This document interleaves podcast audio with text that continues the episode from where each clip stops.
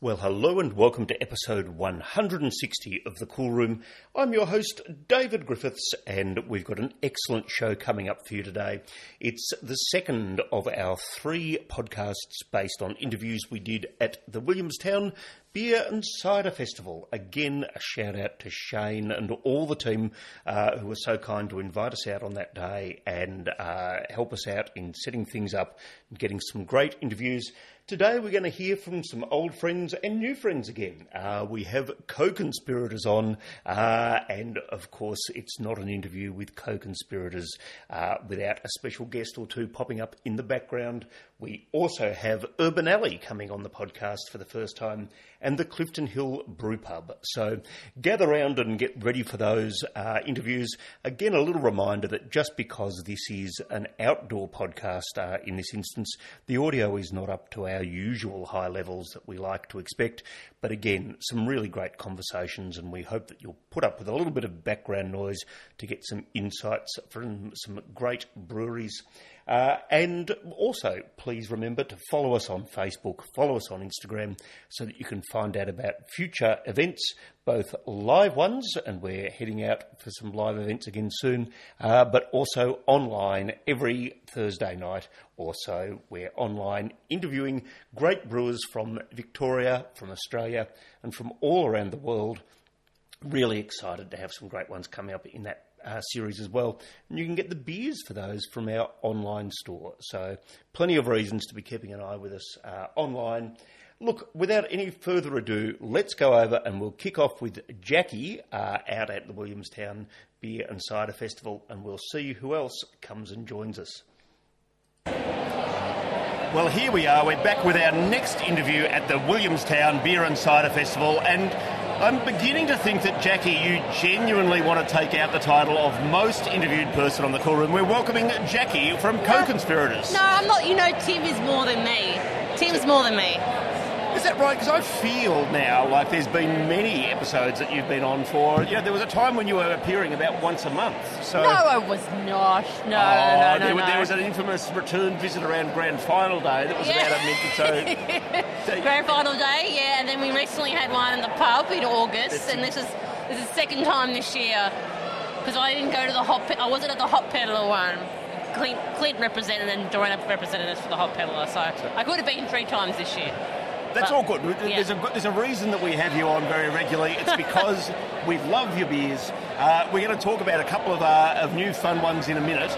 But first of all, for people who, for reasons I don't understand, have missed the first 177 episodes of The Cool Room, uh, of which you've appeared in nearly all of them by the sounds of it, can you paint us a little bit of a picture about where Co-Conspirators is, what it's like, and a little bit of that origin story? Yeah, uh, so um, Jacqui from Co-Conspirators. Uh, we've been around since 2016.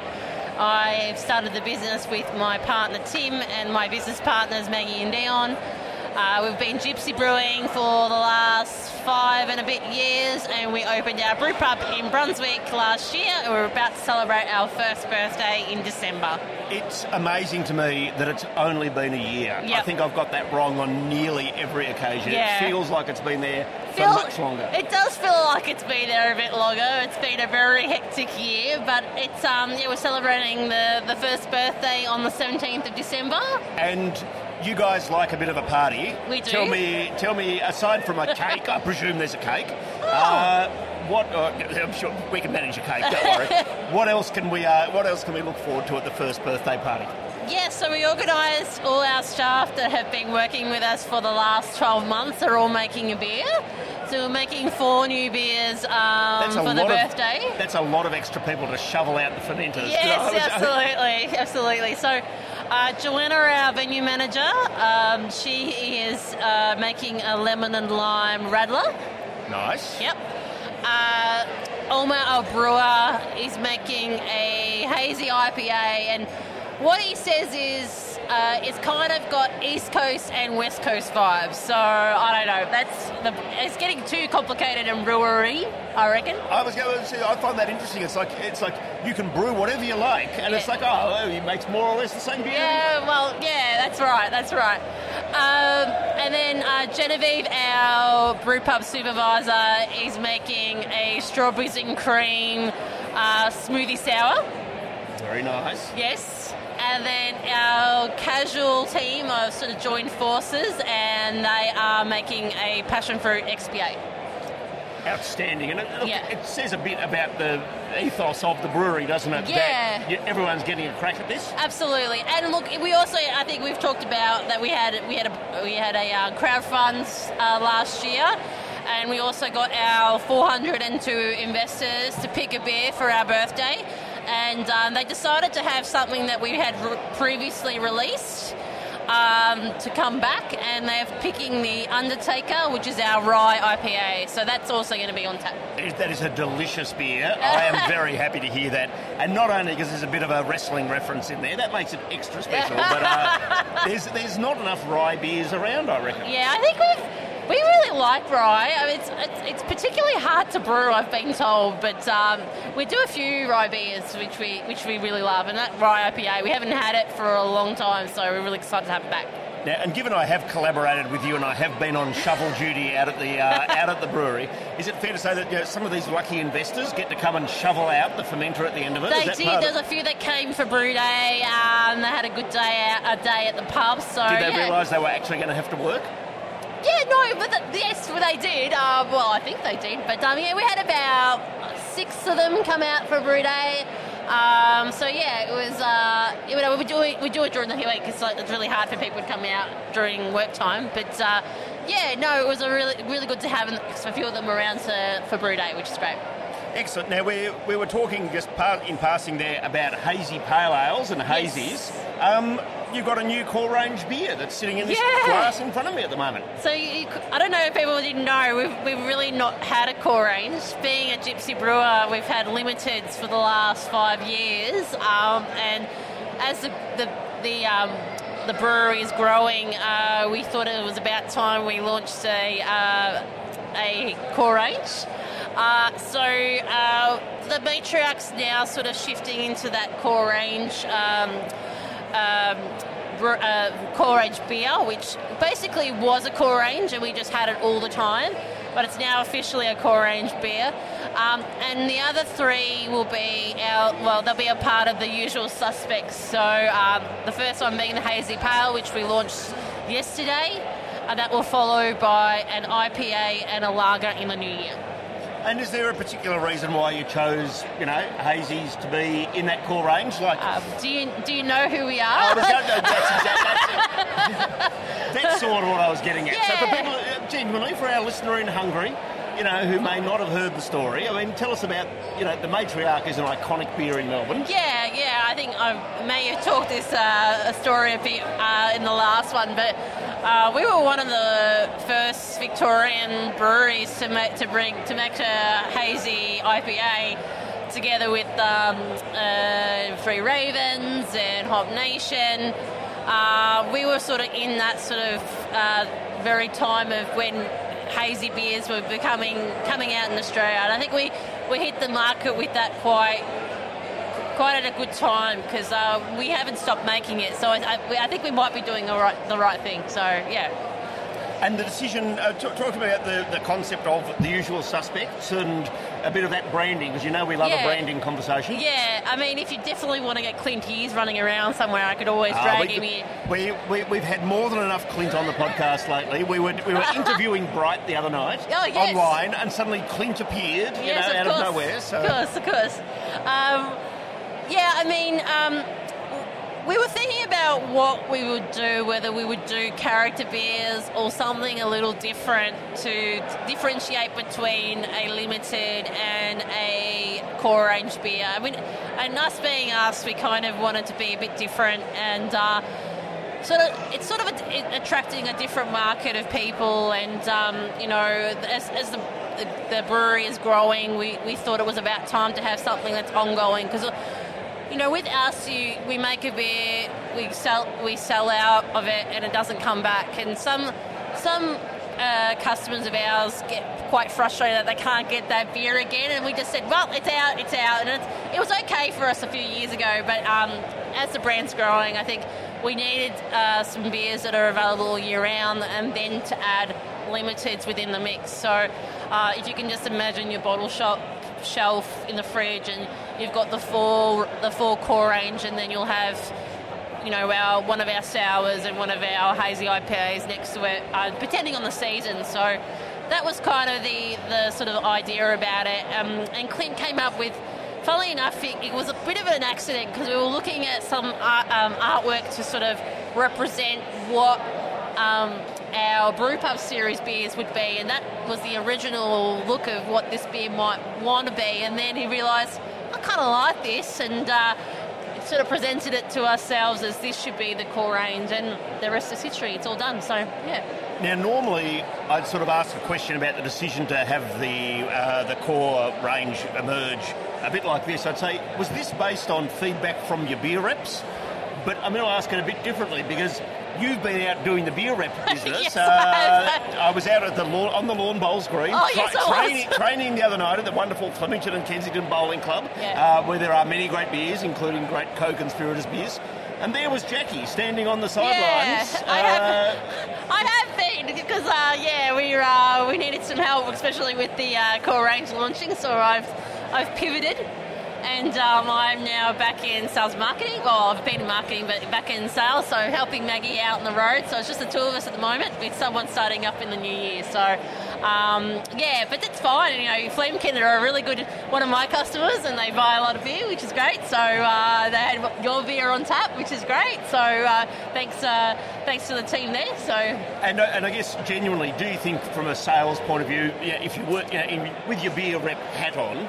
Is it going to be easier to sell that core range? Is it sort of yeah, re- yeah. regular orders, and you yeah, don't have to go and explain that's the idea. Yeah, that's the idea. I mean, it's just like I said before, it's just having that brand presence all the time and having it on the shelf.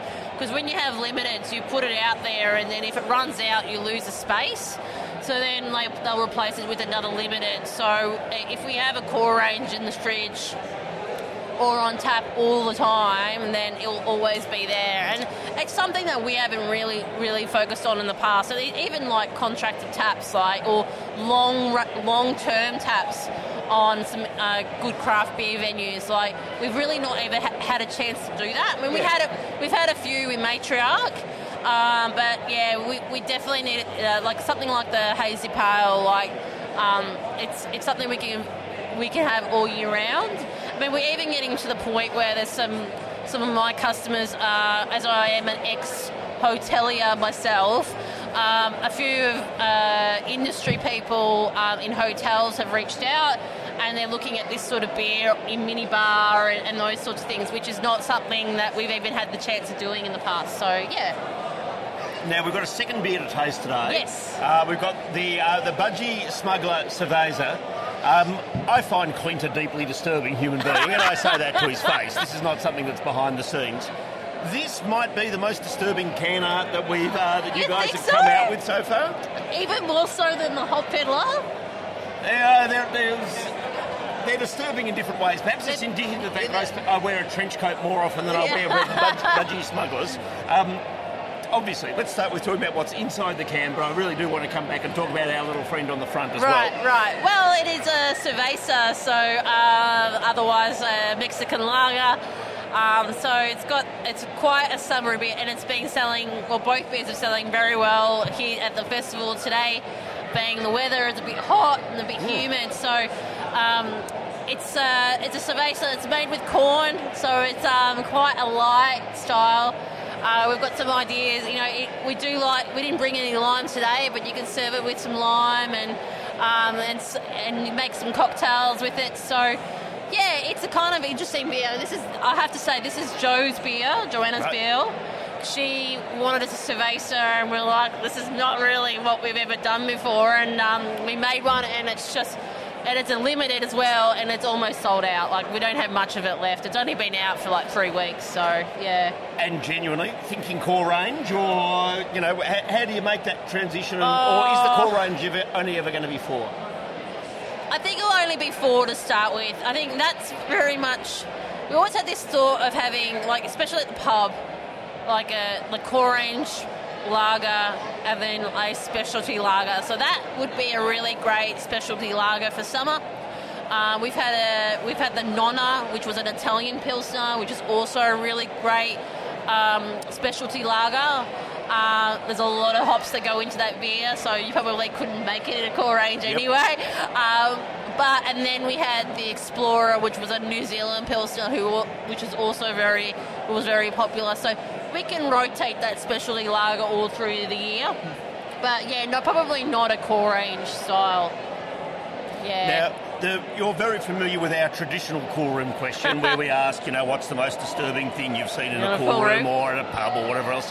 But we're, we're switching it up today. We're Oh. going with the uh, most disturbing thing you've seen at a beer festival. Oh, Uh, and you need to get this story out quick. Uh, because I see Clint out know, there circling in the distance. He's walking, yeah. He's, he, he can't help himself. He's going to come over and tell us the story of the budgie smuggler, isn't he? We were. It's, it's like it's like genuinely. He must have been hearing the conversation we were having. I said I thought this was the most disturbing chap who'd appeared on a and co-conspirators then he's can. cracking a hot peddler at the same time. That's his ad. So Clint's come over with the hot pepper. Welcome, Clint, uh, from uh, Pocket Beagles He's fan. just like ransacked my interview. That's exactly what he did with Brian. He's going to be on two. You might be the first person to actually appear on two consecutive podcasts. That's the. Um, okay, mate. You're here now. We might as well talk. Tell us about Mr. Budgie Smuggler. I don't know, what do you need to know? Uh, all of a Is this- Like, I drew this guy, the hot peddler. As my wife There says, turning up the microphone We're might be a really sensible idea. Uh, I, so I drew this character, the Hop Peddler, for the triple uh, hop uh, hazy, and I put a nipple on it. And it's the first time a nipple's appeared on a beer for us as co-conspirators. And I've got a bit of confidence since then. and so I thought we want to do a beach-themed beer. It was sort of Joanna's idea, and I was like, I need to do a surfer guy, and I was like, he needs to be topless.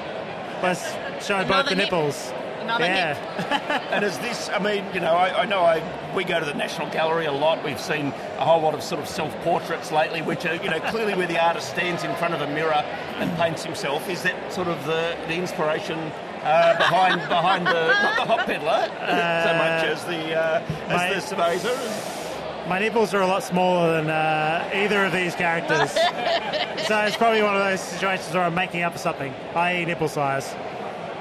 Now, this is a very in joke. You'll need to go back and um, and listen to previous podcasts to get this one. But mate, that might be the best arm you've ever drawn on a on a co-conspirators can. Um, this is that is genuinely not the normal uh, the arm that we see. It is a new arm, a new hand. Thank you for noticing. I actually like. So I knew the uh, after I sketched the character, I knew sort of what I wanted him to look like, as in that hanging arm behind. And I went back, as I always do, to try and find the hand that I always drawn before that would just fit in, so I could just save some time. But I didn't have the perfect hand, and so I had to redraw this hand. And it actually took a while, like to get it feeling natural, hanging behind him like that. But I'm happy with how it turned out. I think he's happy with how it turned out as well. I think it looks like a man who's, who's very happy Okay, with that So I think I less uh, I spent less time on the hand than I did on the positioning of the, let's say, bulges on the on the budgie smugglers. I, I feel like we've got to explain for our poor Hungarian listener who's by the end, but he's going to be so confused by the end of this. But, but what are budgie smugglers? We don't want to give too much away, although budgie smugglers do give too much away. Uh, well, speedos, Speedo. Uh, you know, underwear that you wear in the ocean, I guess. Yeah. Underwear that you wear at the ocean. That's, uh, that's a- They're swimmers. Ocean underwear. Yeah, Swimmers. it's a bikini without the top. Maybe. Now, You've timed this beautifully because we're getting to our wrap up question, but you can both answer this one. It's our traditional cool room question. It's rephrased and updated for festival season. Uh, so, what's the most disturbing thing you've seen? I say at a beer festival, but it could be a music festival or some other gathering along those lines. Jeez. I'm too old. Or what you. I mean, you're- you know, I was, I was going to reference something I think you're too young for. I was going to oh, reference Guns no. N' Roses in 1992. Oh, but you're no, too no, young no, for no, that. no, so. no, no. I don't know. I mean, not like I find the the conversation. One of the conversations I had today was is the beer cold? And I'm just taking it out of the esky. that was a bit strange, but anyway, that's pretty strange. I, I've got to, I've got to say, when I was coming in, there was a bloke who didn't grasp what the festival about. He, he was saying, uh, "So I pay entry, and then I can go wherever I like and purchase what I like." And it's like, "Yes, Yes. So- but I don't have to have the beers. I don't want. No, you don't have to. and I was there with all my podcast gear, waiting in line behind him, and it's like. Mate, which bit of this don't you understand? It's- How about you, Clint? In terms of festivals of times past, Weird things, yeah. You know, I think with the amount of podcasts I've done with you, I should have a prepared answer, right? you, should, you should have known where this was going. I knew what you were going to ask, uh, but no, uh, unfortunately, I don't have much. I, I sort of tend to steer clear of the actual, uh, you know, laborious side of things, which includes going into the, the cool rooms themselves.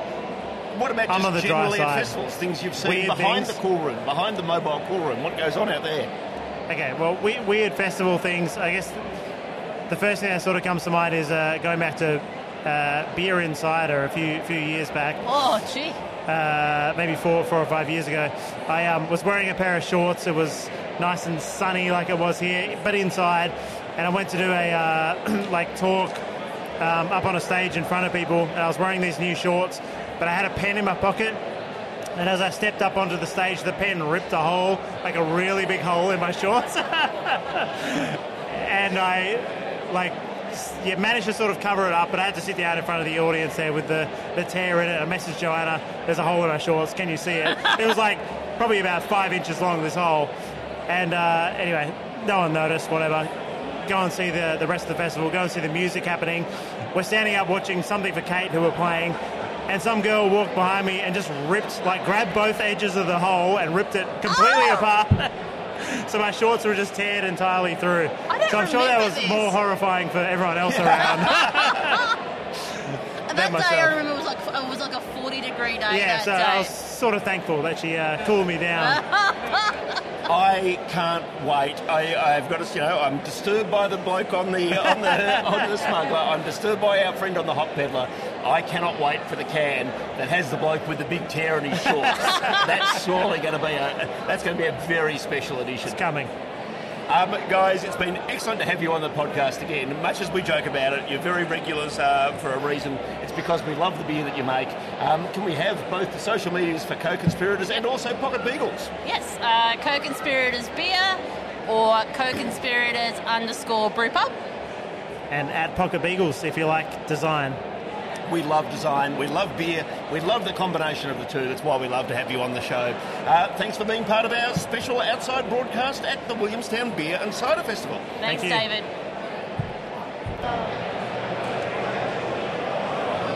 And here we are in the cool room uh, where I haven't pressed record for what has been a really poignant discussion so far. Uh, Very I've laughed, I've cried, I've learnt so much about my very new friends uh, from Urban Alley. We're going to repeat a little bit of what we were talking about. We'll won't go over all of the gory details again, but I also feel like you guys have got a little bit more of a feel for the podcast now, so that's nice. That we've Yeah, practice you run. Yeah, good test run. And um, welcome to the podcast, Urban Alley. Welcome, Dove. Welcome, Mitchell. Uh, would you like to introduce each other, which is a podcast tradition that we have? Well, some breweries uh, are blessed to have really smart brewers who make really good beer, Don't make me cry again. and some breweries are blessed to have really lovely brewers and really great people to work with. Uh, but rarely in the Australian brewery industry do you have someone who upholds both those pillars with such incredible skill uh, as the great Dove Bailey, uh, who comes to us uh, from uh, Brooklyn via New Zealand, New Zealand via Brooklyn, one or the other, uh, and has been with us now for a little over a year as our head brewer. I feel like there's even more passion in your voice this time around than there was before. So but- I, think just that love talking even with him. more It gets, me, it gets me more like poetic. Right. Um, yeah. So for my take two of my introduction for Mitchell, uh, Mitch is the sales rep. yeah, that summarises me pretty well.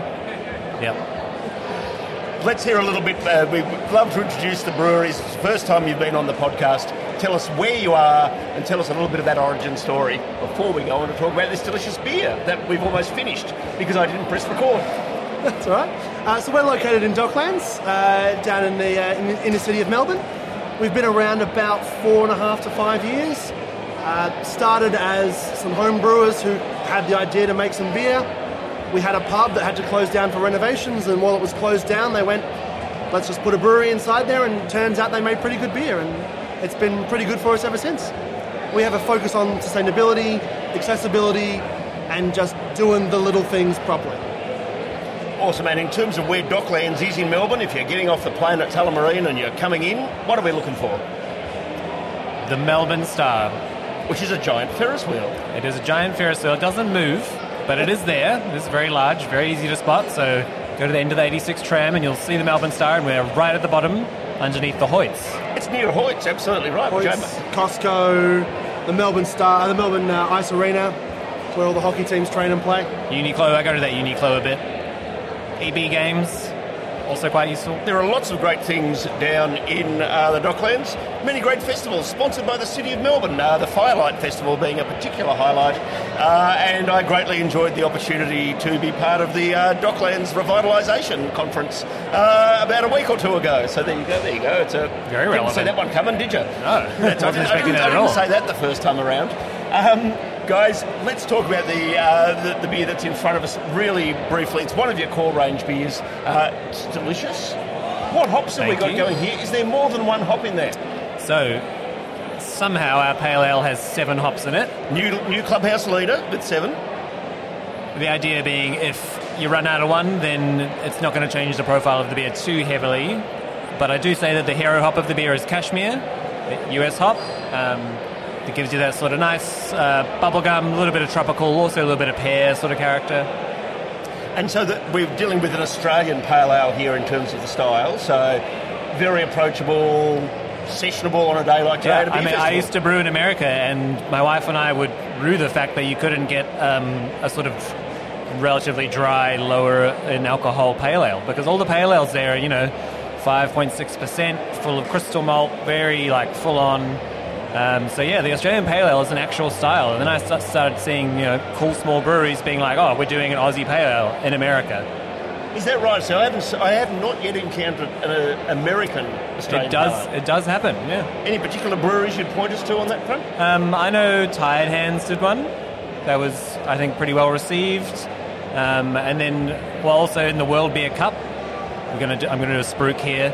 We got bronze for Australian style pale ale, so third third best in the World Beer Cup. Please tell me that all three finalists or medallers were at least Australian. We So the the- gold and silver were taken out by Americans I'm, I'm bloody outraged. I'm writing a letter. purely because they have the advantage of freshness, though. You know, proximity. The Beer World Cup's the biggest comp in the world, so 10,500 entries from 2,500 breweries from 57 countries around the world, 103 different categories. But uh, unlike a lot of brewery, a lot of uh, beer competitions, they only give out one medal for each. So we are the third best Aussie style pale ale in the world. That's awesome, guys. And it, I've got to say, I'm loving it. It's the perfect beer for a day like today at a festival. Uh, the Indeed. festival's just going off this afternoon. Um, It was a bit of an accidental hit for us as well. It kind of came out of nowhere. do tell. Well, so it's called the Slapshot. Uh, so it, it originated as a collaboration beer we did with the Melbourne Ice Hockey Club because they're right next door to us. So this was about uh, nearly three years ago now. They came to us and said we want to do a collaboration brew. We came up with this, this lovely beer. We had a pallet of it sitting in our cool room ready to go across the road. This was about late 2019, and I don't know if you remember this. But then the world fell apart. I, I, I do recall. I do recall. Uh, so they had to close their doors, and, and That's what that was. Yeah, so my boss rang me on a, on a random weekday and went, There's this pallet of beer in the cool room, go sell it. And then all of our clients bought it and it became immensely popular and then it went into our core range and now it's winning awards. It sort of came out of nowhere. So, quite genuinely, this wasn't a core range originally. What was the core range to kick off with? It started as just a collaboration and people kept buying it and kept wanting more and more and more and eventually we just went, well, that's what Yeah, I people think the original core range was Urban Ale, Urban Lager, Urban Dark, And the Urban APA. Which is Urban APA. pale There was also potentially the Urban Pink in there for a hot second. That was never a uh, core range, but it was a, a limited we did for a while. And I believe now there's six beers in the core range. Uh, I'm not sure, Dove, whether you realise that that was the case or not. But So we've got six. I'm, I'm well aware as of 10 minutes ago that the Mango's Nowhere, our mango passion fruit sour, is core range, according to Mitchell. Uh, people keep getting angry when we run out of it, so we're going to stop running out of it. Uh, so our core range is our, our blonde ale and our lager, both really simple styles, uh, done really effectively. We have the slap shot with a bit of extra oomph. Uh, we have our mid-strength and our non-alcoholic uh, that do the one thing they should do and taste like their full-strength beers. And then we have our mango passion fruit sour, the Mango's Nowhere, which uh, came out of lockdown when uh, when we were all going nowhere. And the non-alcoholic and the mid-strength, we keep on hearing that these are styles and the markets which are expanding rapidly. Is that your experience of what's happening? Uh, Particularly, yeah, uh, particularly in the, the wake of, of the last few years, as people have sort of taken their drinking habits a little more seriously. We've noted, particularly in different suburbs, but particularly in inner, inner Melbourne, we found a lot of people are trying to go. They want to have a drink without having too much of the, the, the alcohol effects they're going to have later. Uh, so we find that it's it's becoming a real option. That the better the quality gets, the more people are really comfortable to just have the flavour and have the social aspect without having to worry about the next morning. I've also got a client, uh, a nightclub in the city who will remain nameless uh, for the reason I'm about to say, which is that they've started giving our non-alcoholic beer to people who are beyond the limit of ordering beer, and so they just give them the non-alcoholic, and no one knows that they're drinking non-alcoholic beer. That's Very Keeps, smart. keeps the customers happy. It's the old bartender version of the vodka lime soda, which is just soda water and lime. I'm sure I don't know what you mean. Just in case I ever run another licensed venue, I want to make quite clear that I would never mislead my So customers. it's like one of that. those little tricks that bartenders use to stop people who don't know when they've had enough. Now, let us talk about not having enough. I've not had enough Urban Alley beers, Urban Alley outings. Let's let's move on to the hazy. Let's talk about what's in the can here, and um, let me open it up. Or even better, have someone open it for me and pour it for me. What a what a delicious job I have. So here we have. What can you tell us about the beer? Let's go on a little uh, little bit of a tour of the beer, how it looks in my glass. Yeah, so this is a, um, a beer we actually packaged this week. Fresh as. Um, so it's new hazy IPA from us called Rolling Fog. Um, it's on the lighter side of the haze. There's, there's a haze there, but it's certainly not thick. Um, also on the drier side of a lot of hazy IPAs, but still with that really super hop saturated character. We used a lot of different hop products in this. Um, Eldorado Incognito with Mosaic and the Whirlpool. And the dry hop was, you know, Mosaic Cryo, Equinox Cryo, Eldorado, and more Mosaic. Um, and I think the most interesting thing I find about this beer is definitely the Equinox Cryo. It's it's not a, a terribly common hop. No, I was Um, going to say, tell us a bit about it if you can. I think it can can lean into that very savoury realm, and I think it does definitely lend an edge of that to this beer. That sort of more herbal, maybe like green capsicum or chive aspect, which a lot of people are not looking for in their IPAs. But I think blended in with some other stuff, like you know, obviously Mosaic's super common in your hazy IPAs, and then Eldorado is a really nice rounded hop.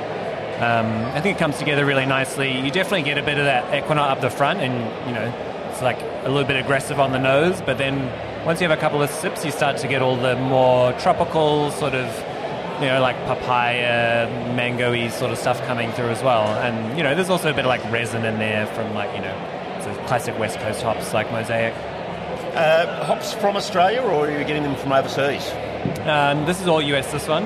I do love using Australian hops. I think our next limited IPA is an all all Aussie hop. It's not coming out till Feb though. And so, where do you get your hops from in the US, and what's the what's the process like of actually sourcing Um, these? Oh, there's a few few different distributors here, um, and we try and remain friends with all of them because you know if someone runs out and you're only friends with one of them, then it could be a bit hard. This is, this is very true. It's a bit. It's the it's the uh, hop seller's equivalent of having seven hops in your beer, isn't it? You- fingers in the pie, you know. absolutely. Um, but yeah, they, they all have reps here who are really great and um, just you know supply you with great products at the drop of a hat. Um, I think we're at a pretty good spot with US hops at the moment. Um, just well, I, I suppose lockdowns and decrease in beer production has actually mean there's more US hops around. I know a few years ago some of the really popular hops were actually super hard to come by. Um, now we're in a pretty good spot where like the you know the price of some of those US hops has actually come down in the last couple of years. That's why you're the first person to say that to me. I've never heard that before. But uh, the impression we had was that you know everything's getting more and more. Most expensive. things are getting more expensive. Hops have been okay. Uh, and in terms of obviously you've got your own venue, great place to go and visit down in Docklands. But where else can people around Melbourne and Australia, for that matter, where can we find the beers? Uh, so in terms of, uh, we have a couple of pubs ourselves. We have one in Docklands. Uh, we opened about six months ago in Knox and in Wantirna, Ferntree Gully area. Uh, and we're going to be opening in Chadstone in the next couple of months. So we'll have our own tap houses there. Uh, as for where people can find us around Melbourne, a bunch of our beers you'll find in a few Dan Murphy's. We have a lot of independent clients around uh, bottle shops and pubs. One of the big things I say to people is if you like our beer and you want to find it somewhere, go and ask them for it. Uh, that makes the biggest difference. Uh, but we also have our website. We do uh, nationwide delivery. So if you head to our website at urbanalley.com.au, uh, we have all of our beers on sale in our shop there. Now, again, our poor Hungarian listener won't really be able to piece together Chadstone, Knox. There's a, there's a genuinely a theme there that we can. So, what's the strategy behind the places that you're choosing to put your uh, your live venues? Well, they're in malls, to put it straightforward, Or shopping centres, as or we say in shopping Australia. centres, as we say in Australia. I'm from New Zealand. I don't know what we say in Australia. Um, That's not something where, like, it's not normal in Australia. No, and I, I think the idea is, you know, you find yourself at a shopping centre for, you know, you might be shopping, you might be going to movies or whatever. Uh, being able to get a really good meal and some really nice beer on top of it is just a really good bonus. Like, you know, so much of our trade is, you know, people are going to the ice hockey, they're going to the movies, and they're like, oh, great, I can get, like, you know, some proper beer and a proper feed just right next door. Absolutely, it makes total sense. It's just interesting. Is that something you've seen in America? Is that more common outside of Australia, or is it Um, something I, you're going to no, be I don't think so. I think it's, I think it's just um, something that's worked for us since, since starting in Docklands. It's also one of the natural results of the last couple of years in Australia where, in a wholesale sense, finding taps where we can sell our beer is getting harder and harder, in part because there's more breweries around, but also uh, the larger, the, the big guys are starting to buy out more taps, which makes it harder to find it. And so one of the options is we'll make them ourselves. It gives us more option to increase our capacity. We can make larger batches because we know that we can sell it in our pubs and then we can have more different beers we can sell to other people. It increases our ability to be a quality brewery. Yeah, and hospitality is a huge part of our business. Like, you know, we're obviously making beer, but like hospitality is the bread and butter, really. And, and clearly having those sort of accessible beers and that big core range that covers, you know, the, the broader part of what most people are going to be looking for in a beer. It means that whenever you come to Urban Alley, there's going to be something in our range that's going to work for you, depending on what styles you usually like. There will almost always be something in the range that, that will tickle your fancy. Now, we have our traditional cool room question. We normally ask about the most disturbing, confronting, amusing thing that people have seen in a cool room. We're shifting things up a bit today. We're asking about festivals. The you know the thing that you've seen behind the scenes at a festival. Uh, obviously, not the Williamstown Beer Festival. I keep emphasising. You know, nothing underwater is happening at this festival, but other festivals you've been to, beer festivals, obviously, but music festivals, any kind of festival, perhaps. Where what goes on behind the mobile cool room in the at the beer festival, or whose job is it to pack up the marquee tonight? Well, as I mentioned before we were recording, Mitchell's actually quite a talented man. Um, you know, between theatre, comedy, and music, he's got quite a lot going on. Uh, so he's actually a very talented trombone player. So I feel like we buried the lead there a little bit, you know. So we're, we're now, you know, 15 minutes into the discussion before we got to the trombone. I know we should have brought it up earlier. I actually have a separate trombone podcast. No, it's not true. No, sorry, I shouldn't. This isn't the trombone podcast. Yeah, no, that's Uh, so at uh, Gabs, I'm sure you're aware, there's a uh, marching horn band that wanders around. Uh, and one year, unbeknownst to us, Mitchell just whips out a trombone and starts jamming with them. Um, it was just very confronting for me to see this this beautiful man just, you know, just start playing the trombone absolutely out of nowhere. You know. I have an annoying habit of just saying yes when people ask me to do things. Uh, and so the band had one, one of the days and said, Oh, you should bring a trombone and come play with us. And I went, All right. Came back the next day with a trombone and went, All right, I'll jam with you. You know this one song I know how to play, let's do it. I, I, the bit that I found particularly fascinating was that you had turned up with a trombone. It makes more sense if you'd had a day's warning. I've got to say that. Because they're the same band every year. I, I know some of those guys from uh, various other places, and they just keep saying, "Yeah, come along and play." And I go, "Yeah, "Sure." and I say yes the, to things. what's the one song you know? Uh, the song's called Chameleon. It's uh, an old jazz song uh, from from way back in the day, but it uh, the, has a very good trombone line. So even though it's been a long time since I played in a band, I can always remember that bass line. So always a I- bit of fun to play. I've got to, I've got to tell you, I wasn't expecting this to veer off into trombone fanciers. You know, When you ask uh, when you ask Dove for weird things he's seen at beer festivals, I feel like I probably take out the top three or four spots. I think at the same festival I started doing acrobatics because there was an acrobat that came around and volunteered to put me up on his shoulders. That was terrifying. yeah, I'm not an acrobat, but he was just like, "We'll put you up on my shoulders," and I went, "Sure."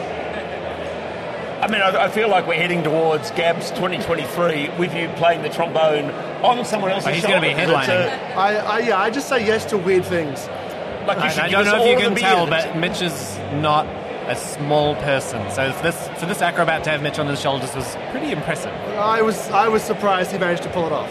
I was convinced I was going to fall. How off. tall are you? Uh, six four. Yeah. There you, there you go. that's quite the story. Like He, it, he- and he was very much not. He would have been probably five ten. that our live audience can appreciate. Uh, Mitchell is not the small. He's not like gymnast size. I'm not, I'm not trying to be rude, but no, you're not no, gymnast- I'm I am a large gentleman. And so that's uh, and you, and you say other other festival stories that don't relate to you playing the trombone or doing gymnastics, which I feel like might be limiting your you know story. Uh, I just have a great love of finding the weird beers. The people that come to festivals with a very specific beer that you you couldn't sell it in wholesale. You couldn't sell it outside of a festival, but at a festival it's fantastic. There was one, I think it was a Gabs a couple of years ago, where I found a brewery that had a smashed Avo sour. And I like, that's very, A, it's very Melbourne, uh, and B, it's very beer festival. And it was a fantastic beer. But it was one of those things, I just love finding those, like, just really weird things. Have you got to uh, visit some of the other stalls today at Williamstown? And is there a beer that both stands out for a little being excellent and tasty that you've loved? And what's your nomination for weird beer at the festival? I, I tried the Blackmans have a lemon sorbet sour that they were serving with the sorbet in it, which I love. I love beer that has like a fun gimmick to it. Uh, I, I quite enjoyed that. That's it. We've got Blackman's on, I think, next, uh, so we might have to go and get some of that. There you go. Let, let them know how much we love them and see if we can get a reverse plug. We'll go, we'll go peer pressure them. We'll give them some cans and say, I'm, I'm happy to be the middleman for that. You know, I'll take a little cut along the way. And, uh, I always enjoy coming to beer festivals because there's so many other people here that we just see at festivals. Just chatting with other reps and other brewers is always a good time. and Dove, how about yourself? Has there been a beer around the festival today that you've Well, I just snuck over to Stomping Ground and um, was like, I look, I really want to try the triple, but like, I just can't have too much of it because I, I can't remember off the top of my head what the ABV was, but you know, around the 10 mark. Um, but they were very kind, kind enough to give me a very small sample of the triple, and it was it was really beautiful. Just you know, really nice Belgian esters with some nice malt sweetness in the background. Guys, it's been fantastic to have you on. I feel like we've had you on twice now, even though we've only recorded once. Uh, Well, we- we're happy to come back for a third time. uh, and absolutely, people should go and hunt you down uh, at the venues Docklands, Chadstone, Knox. Am I missing one? and hopefully one day many more. And hopefully one day, many, But many more. online is the other one. And online. Uh, guys, we look forward to having you on the podcast again very soon. Uh, it's been fantastic to have you on today. Uh, thanks so much for having us. It was good to be here.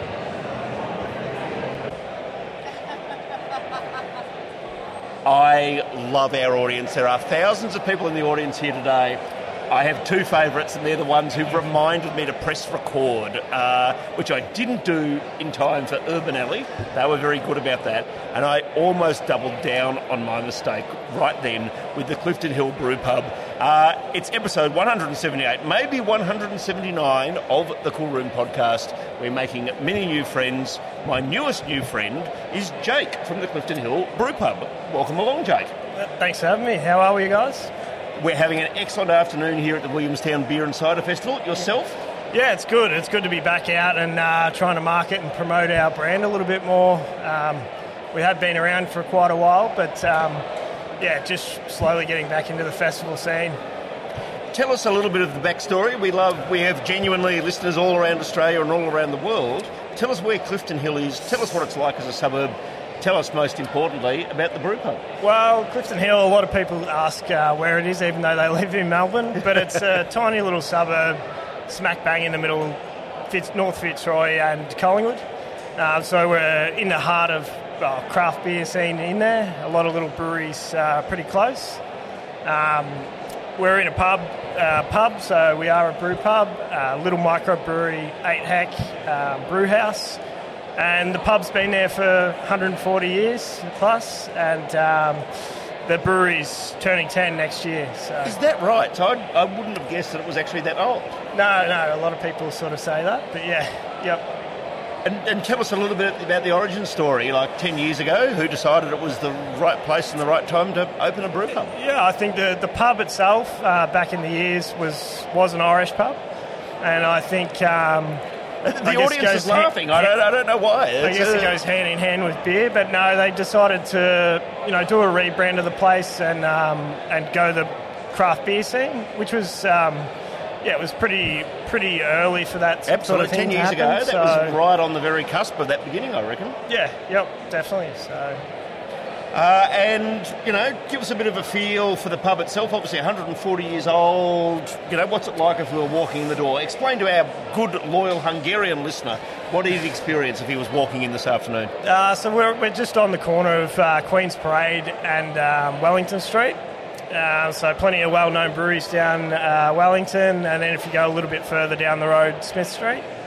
Um, so we're right on the 86 tram line. Um, if you are coming down Smith Street, just stay on the tram a little bit longer down the corner, uh, you'll see us right there at the stop. So I think that's the second time the 86 has been referenced. We should do a little tally of which tram lines get mentioned and most uh, tonight. Ryan from Wayward uh, mentioned a number of, well, Fitzroy, you know, identities, I've got to say.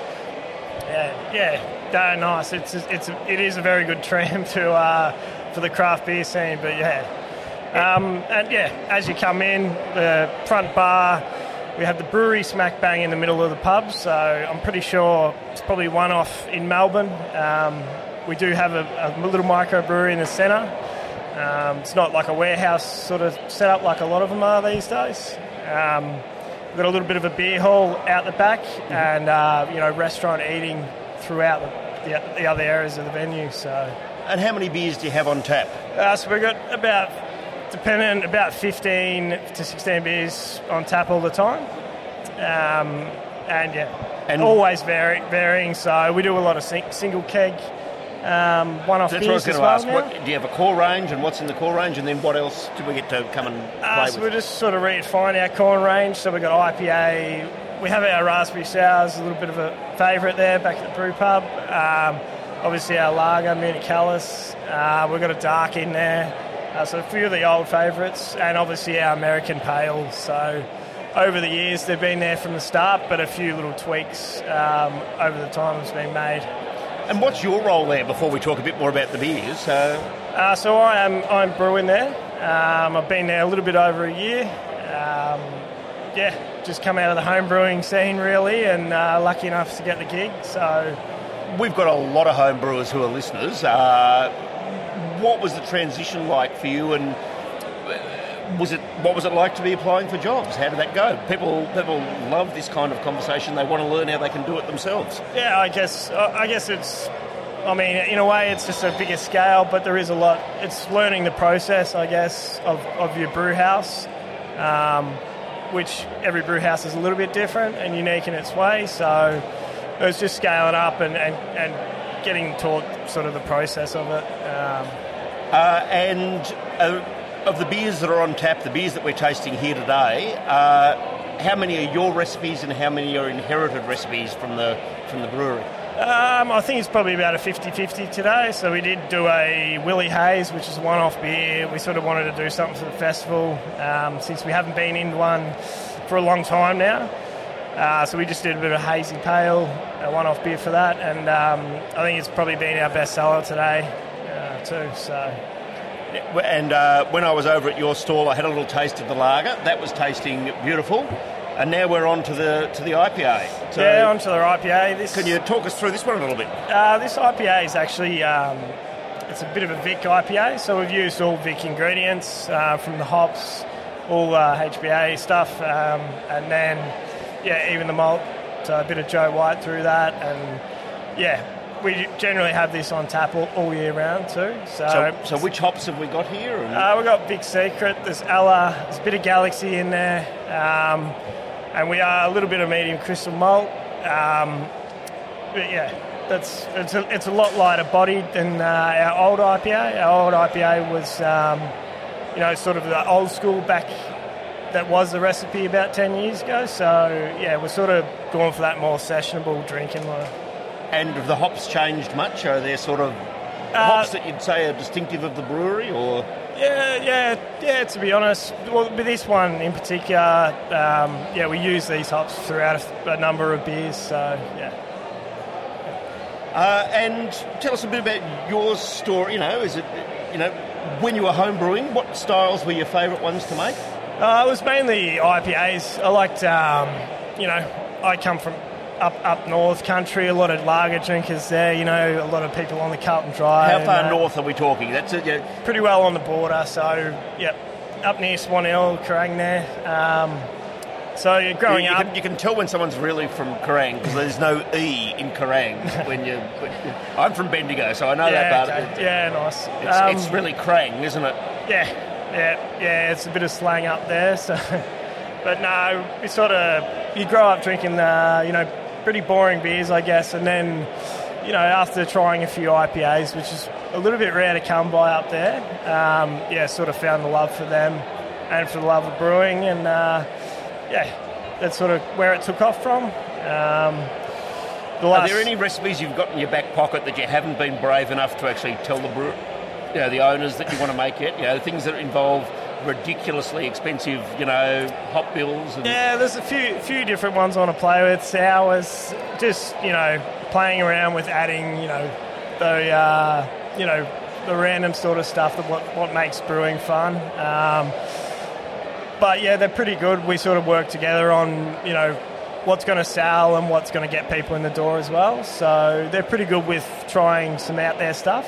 And Uh, how outrageous is your Willie Hayes, which is the festival beer today? Have you gone fully sort of festival beast mode? Or? Oh, not really. No, it's it's it's a pretty it's a pretty standard, I guess, pa- hazy pale. Um, but yeah, it's yeah, it's pretty well. Yeah, we just sort of wanted something new um, to sell on the taps and sort of and promote. which hops? Which hops are going to be in that one? Or Uh, are in that one? mainly Eldorado, Galaxy, um, and we have used a little bit of Strata through there too.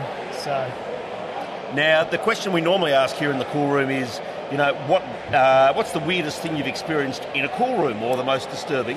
We've we've switched it up a bit today. Okay. We're talking beer festivals. Like, do you have a particular festival memory? Obviously, not Williamstown. You don't need to name the festival. It could be a music festival. Experiences you had at festivals that you Oh. you you think would be fun for our audience to listen to. well, this is a bit of a bit of a hard one. Uh, This is why we normally send through the questions beforehand. Well, I did go up to Byron Bay in January, uh, in July, and um, yeah, that was probably the most out there experience as a festival. Just the mud up to your knees, and um, So again, Yeah. explain for poor, you know, Heinrich in Norway uh, where Byron Bay is, because these are iconic festivals in Australia. People had waited for a, a couple of years to get back to festivals. yeah, it was, it was a few years, a couple of years, and um, well, I think uh, New South Wales and uh, Lower Queensland probably sold out of gumboots um, that week. So we'll just say that. It, uh, we were up in Sydney when, when the floods started. It's bonkers to think that that's sort of three months ago, and that they've been sort of suffering through it for that entire length of time. Yeah, So, yeah, definitely. Yep. Um, tell us about the social medias. How do we follow you? How do we uh, how do we get to the venue apart from the 86 tram? And um, give us your spiel. Uh, so we are located obviously in Clifton Hill, uh, 89 Queens Parade, um, corner of Queens and Wellington Street. Um, in terms of getting there, you know, The tram's you obviously want an Uber or tram or taxi so you can have a few beers. I'm just Um, trying to bump up the 86 mentions, you know, for you know. and, and of course the 86. Um, but yeah, that's it. Awesome, mate. Look, thank you for being part of the show today. It's been fantastic to have so many breweries and, you know, opportunities uh, for people to learn about new venues, even if they're 10 years old or 140 years old. No dramas. Thanks, Eves. Cheers. All right.